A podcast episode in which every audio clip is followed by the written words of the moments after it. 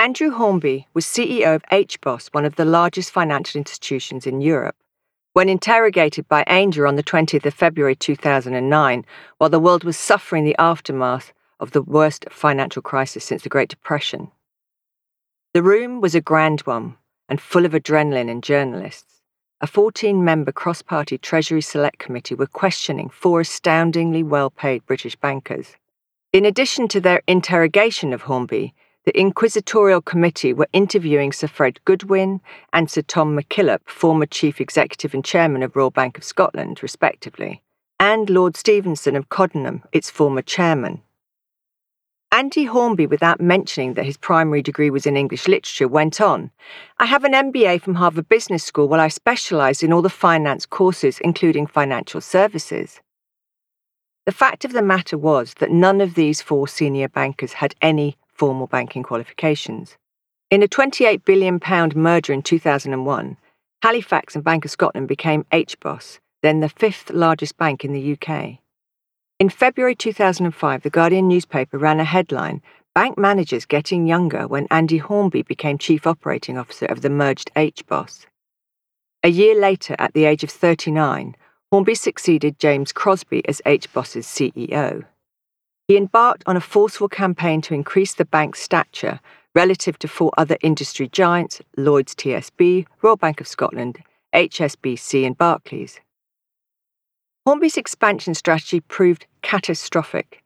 Instead of focusing on sound, long term business goals, Hornby pushed the bank to aggressively pursue riskier loans to maximise short term profits. This led to a £213 billion gap between loans and deposits.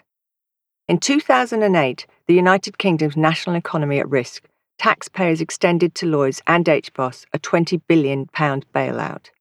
The UK's National Audit Office, the watchdog of public spending, estimated that about 1.2 trillion pounds was eventually paid out by British taxpayers after colossal mistakes were made by these and other bankers. At that time, the working population of Great Britain was approximately 30 million people. If you do the arithmetic, that comes to a cost of £40,000 per person, or around $54,000 per person.